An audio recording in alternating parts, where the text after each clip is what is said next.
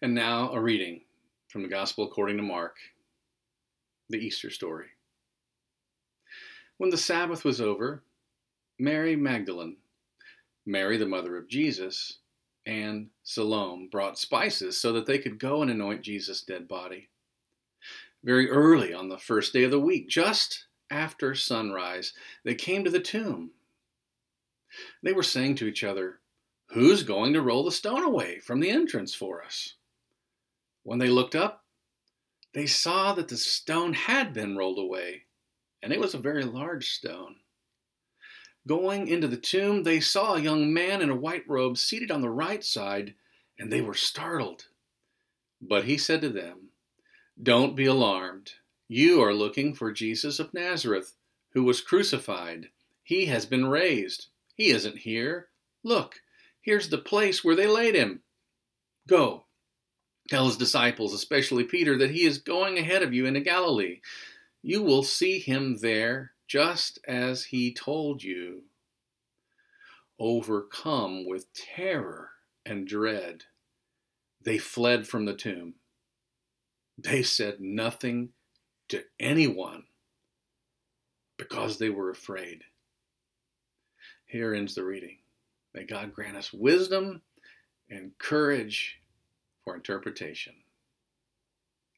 Well, this is the big day, a day for trumpets and timpani and beautiful dresses and colorful Easter bonnets and hats and, yes, flowers galore. This is the day when even those who love to play golf or read the newspaper on Sunday morning make their way to church. For clergy, it's like the Super Bowl a full church, a great big choir, and a sea of smiling faces. Unless, of course, there's a global pandemic. I remember on one Easter, way before the pandemic, many years ago, a young man exiting the church building turned to me and said, You've got to love everything about Easter, even if it's just a fairy tale. And I suspect that some folks will always doubt the Easter story. Usually, uh, these folks tend to believe in their framework of thinking that there's only one way to believe in the resurrection, and you either believe it literally or you don't. So, for them, and for some people, it will always be fake news or misinformation because their minds are so steeped in rationalism or empiricism. They just can't break free from the idea that the resurrection story is somehow discredited or void of any real power if it didn't happen literally. Now, I, I, place no judgment on anyone for what they believe or don't believe about the resurrection. In fact, in this fellowship, we welcome believers and skeptics and agnostics and atheists into this community. And actually, I can sympathize a great deal with some of those sentiments of doubt. For years, even as a minister, I was a bit cold and even skeptical myself because though I had been taught better ways of understanding the story in seminary than just A or B, I had only been taught in the local churches I grew up in, that I was a part of as a child, to view this story as historically, literally true or not true at all. There is, after all, so much bad news, literally, in this world. Stories about violent crime and police violence against black and brown bodies and political divisions, barbarians masquerading as patriots storming our nation's capital, and millions of people dead across the globe, over a half million in the United States alone, dead from COVID 19. With all the bad news, we wonder where is the God of Easter? When tsunamis, tornadoes, or acts of terrorism occur? Where is the God of Easter during a global pandemic? And if this God were real, and if this God were good, and if this God was a God who is a God of resurrection, surely God would step in and do something about all this bad stuff happening. So it sometimes seems like we inhabit a Good Friday world, not an Easter one and that death and destruction get the final word. Well, the Easter story in the Gospel according to Mark doesn't exactly take an overly cheery approach to telling the story, and I think, as I said earlier, that's why it's my favorite. It notes that what happened on that first Easter was utterly shocking. Disorientation, darkness, confusion, fear, and uncertainty arose in the story Mark tells. And Mark tells us that Mary Magdalene, Mary the mother of James, and Salome came to the tomb to see and anoint the body of Jesus, whom they loved. And as they approached the tomb, they looked up and saw that the stone, a huge, round stone, which must have weighed a thousand pounds, set like a coin on its side. And at first, they couldn't make out if the stone had been rolled away or not. Well, on the way to the tomb, they must have been asking themselves, How will we roll away the stone? Only Mark mentions this worry. Yet this is 2021, and we still share the women's worry. I suspect that each of us may well be worried or have been worried at some point in the past if we spend a little time reflecting about some immovable stone in our own lives. A stone that blocks our way and keeps us from living the kind of life we would really like to live. For some of us, the stone is a weakness. Maybe we don't take care of our body the way that we should. We fail to exercise or we eat the wrong stuff. And we know that we shouldn't, but we, in a weak moment or an emotionally weak moment or physically weak moment, we just give in and do it anyway. For others of us, the stone might be a moral matter. Maybe we're doing something wrong and we know that we shouldn't be doing it. And so our conscience is heavy and it stings. Maybe we are selling out a piece of our soul in order to move up the corporate ladder at work. Or maybe we're selling a piece of who we really are to move up the ladder of standing in a social circle and gain some status. Maybe we've been hanging on to that grudge too long and it's eating away at us. Isn't it weird? Have you ever noticed most of the time we get in our heads that forgiveness is for the other person, but usually the ones doing the forgiving are the ones that end up getting really set free. Or maybe we've been undisciplined and things in our lives have just piled up and become unorganized and overwhelming, and it's so embarrassing. We don't want anyone else to see it. We've been so sad for this pandemic. We've been so isolated. We've been so desperate. It, it has been all we can do just to survive. And now we feel trapped by it all, like a stone, and we can't even muster the energy to get started on the pile that awaits us. Still, for others, I find this more and more. Even our faith itself, we've done some deconstruction, but we haven't done the work on the positive side of faith and rebuilt with what we do believe. Now, we don't need to be certain about everything. But there's a certain amount of foundational stability I think is healthy as we move on in faith. Maybe we've need to do some work about what we really believe about God, or maybe about ourselves, or how the world works on the positive side of things. What do we believe? We know what we don't believe, but what do we believe? What are we for, not just against? That can be like a stone. For others, maybe the stone is something that has already occurred in our lives. You know, in the past, an irreversible, physical, permanent stone, it seems, has been rolled across our path, and we have had a heart attack and received some kind of a bad health diagnosis. Maybe our stamina or energy, or maybe our memory or our mind, our thinking are not what they used to be. It's reminded us of how our mortality is just right there and it shapes how we see everything. Maybe that stone blocks our way and it prevents us from leading the kind of life that we really want to live, the kind of life God really wants us to live. Well, maybe you don't have a stone like that you can recognize at the moment, and I hope that you don't. But I think everyone at some point or another in our life's journey has something we just can't seem to get rid of or roll away almost like a tombstone, and it blocks us from the kind of lives that we really dream of living.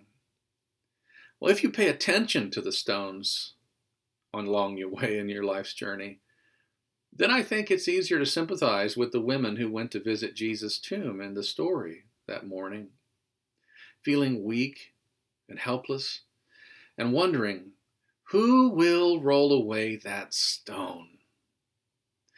Mark's gospel says that when they looked up, they saw that the stone had already been away. As they entered the tomb, they saw a young man dressed in a white robe sitting on the right side, but they were alarmed. He said to them, Do not be alarmed. You're looking for Jesus of Nazareth, who was crucified. He has been raised. He is not here. So you see the tomb was empty.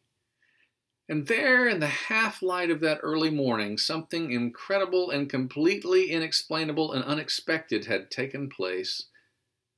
And that, my friends, is the power of Easter. I would be the last person on earth to ever ask you to check your brain at the door when you think about your faith or when you read the Bible. I want to be clear, that's not what I'm asking you to do here at all, but sometimes, in order to grasp a bigger truth, we must think less like 17th and 18th century Christians and somehow embrace the story in a more spiritual, less literal way in order to let the truth soak in. Perhaps a way less about molecules and DNA and more about the larger than life truths that are so powerful in this story and bring such an amazing impact if we let them sink in. You know, the Swiss theologian Karl Barth said that the good news of God has one word written on every page the word nevertheless. In a world where evil and suffering occur, God says, nevertheless, because the worst thing is never the last thing. Pharaoh and the Egyptians had oppressed and horrifically tr- mistreated the Hebrew slaves. Nevertheless, God raised up Moses, who helped to set the Hebrews free. Mary was young and not married, but the stories of our faith tell us that she bore a son that would change the course of history. And Easter is part of his story. A crippled man sat for 20 years beside a pool of Siloam, famous for its healing waters, but he remained crippled. Nevertheless, Jesus said, Get up and walk. And he took his first steps and was healed. A crowd of 5,000 gathered to hear Jesus preach. They were terribly hungry, and Jesus had only five loaves and two fish. Nevertheless, as the story goes, there was enough to go around, for the bigger truth is that there is always enough to go around so long as the ones holding on to the bags, the resources, are willing to share with others. Or the time a woman who suffered from a blood flow for three decades. It seemed hopeless. Nevertheless, she touched the hem of Jesus' garment, as the story is told, and was healed. Lazarus lay in a tomb for three days, his corpse rotting, maybe even starting to smell bad. Nevertheless, Jesus cried, Lazarus, come out. And he did. Peter denied Jesus three times before his crucifixion. Nevertheless, Jesus forgave him and invited him to lead the church. Saul persecuted and killed Christians. Nevertheless, God transformed him into a great leader, renamed him Paul, and he became a fabulous theologian, though far from a perfect man. It's happened throughout all of history.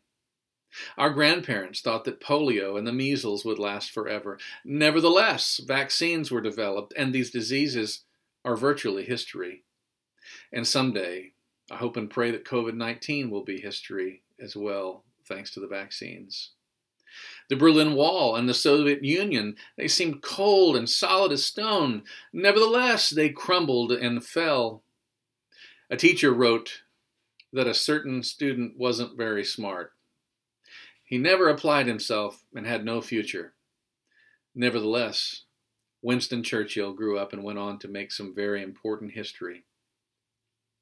Perhaps you've had some nevertheless moments in your own life. Things were dark. Maybe you had a stone blocking all the light from your perspective. Now, I'm not saying that everything bad that ever happens to us will just magically go away one day. Sometimes it's more difficult and complex than that. But even as darkness lingers in the shadows and recesses, The sun still rises every single day. And again and again, hope is alive. We see this in the world around us every single day. Climate change now threatens life on our planet as we know it. But again and again, good people are working to turn things around. Gun violence proliferates across our country. But again and again, God's good people are working to ensure that our streets will become safer. George Floyd was killed in broad daylight. But again and again, God's good people are striving to work for justice and equality and positive change. The gap between the rich and the poor has never been greater at any point in our nation's history than it is right now. But again and again, God's good people are bringing the light and working to bridge the gap. Friends, we are called to help roll away the stones. Someone is convinced the stone in their life is there to stay. Because they are standing so close to the stone, all they can see is darkness and shadows and nothing else. Again and again, we as the good people of God must respond to the call of God to roll the stones away for others so that they can see that in fact the sun was always shining just on the other side of that stone. They lost perspective from being so close to their own stone for so long. I have a question for you about Mark's Easter story. Was the stone rolled away before they got there? Was it covering the grave's opening or not? Now, if you read it carefully, that part is unclear, isn't it? I mean, what if they just assumed it was covering the opening to the tomb because, number one, that's what these stones were supposed to do, and it was customary to have some strong people around to let the people who came to treat the body and embalm it get in. Or number two, it was still fairly dark and they just couldn't see very clearly yet. I suppose there's no way to be certain, other gospel accounts of this Easter story tell it a little differently. The details are not exactly the same. But as for this account in Mark's gospel, I like to imagine that it was that it was dark when they got there and they just couldn't see. And then when the sun shone its light onto the stone and the grave's opening, it became apparent that the stone had already been rolled away. Now, what's so ironic is that many of us spend years in the dark trying to wrap our minds around this Easter story and resurrection, and, or else writing it off because it just seems too far fetched to us. But if we would only look in the mirror a little while in the light of day, we would see that Jesus' body has not been lost and that he's very much alive. Because we, dear friends, are his body. We are the church together, and we are Jesus' hands. We are Jesus' feet. We are the hopers and the dreamers and the stone rollers and the healers sent forth in his name. And Jesus is alive because we are his body, dear friends. So watch and wait in the half light of the early morning this Easter day. Jesus is stirring, reminding us that no matter what dead ends we may face, we have reason to hope. Over and over, things look very dark. But every single day, again and again, the sun rises, and eventually the shadows disperse. Alleluia! Alleluia! Alleluia! Amen.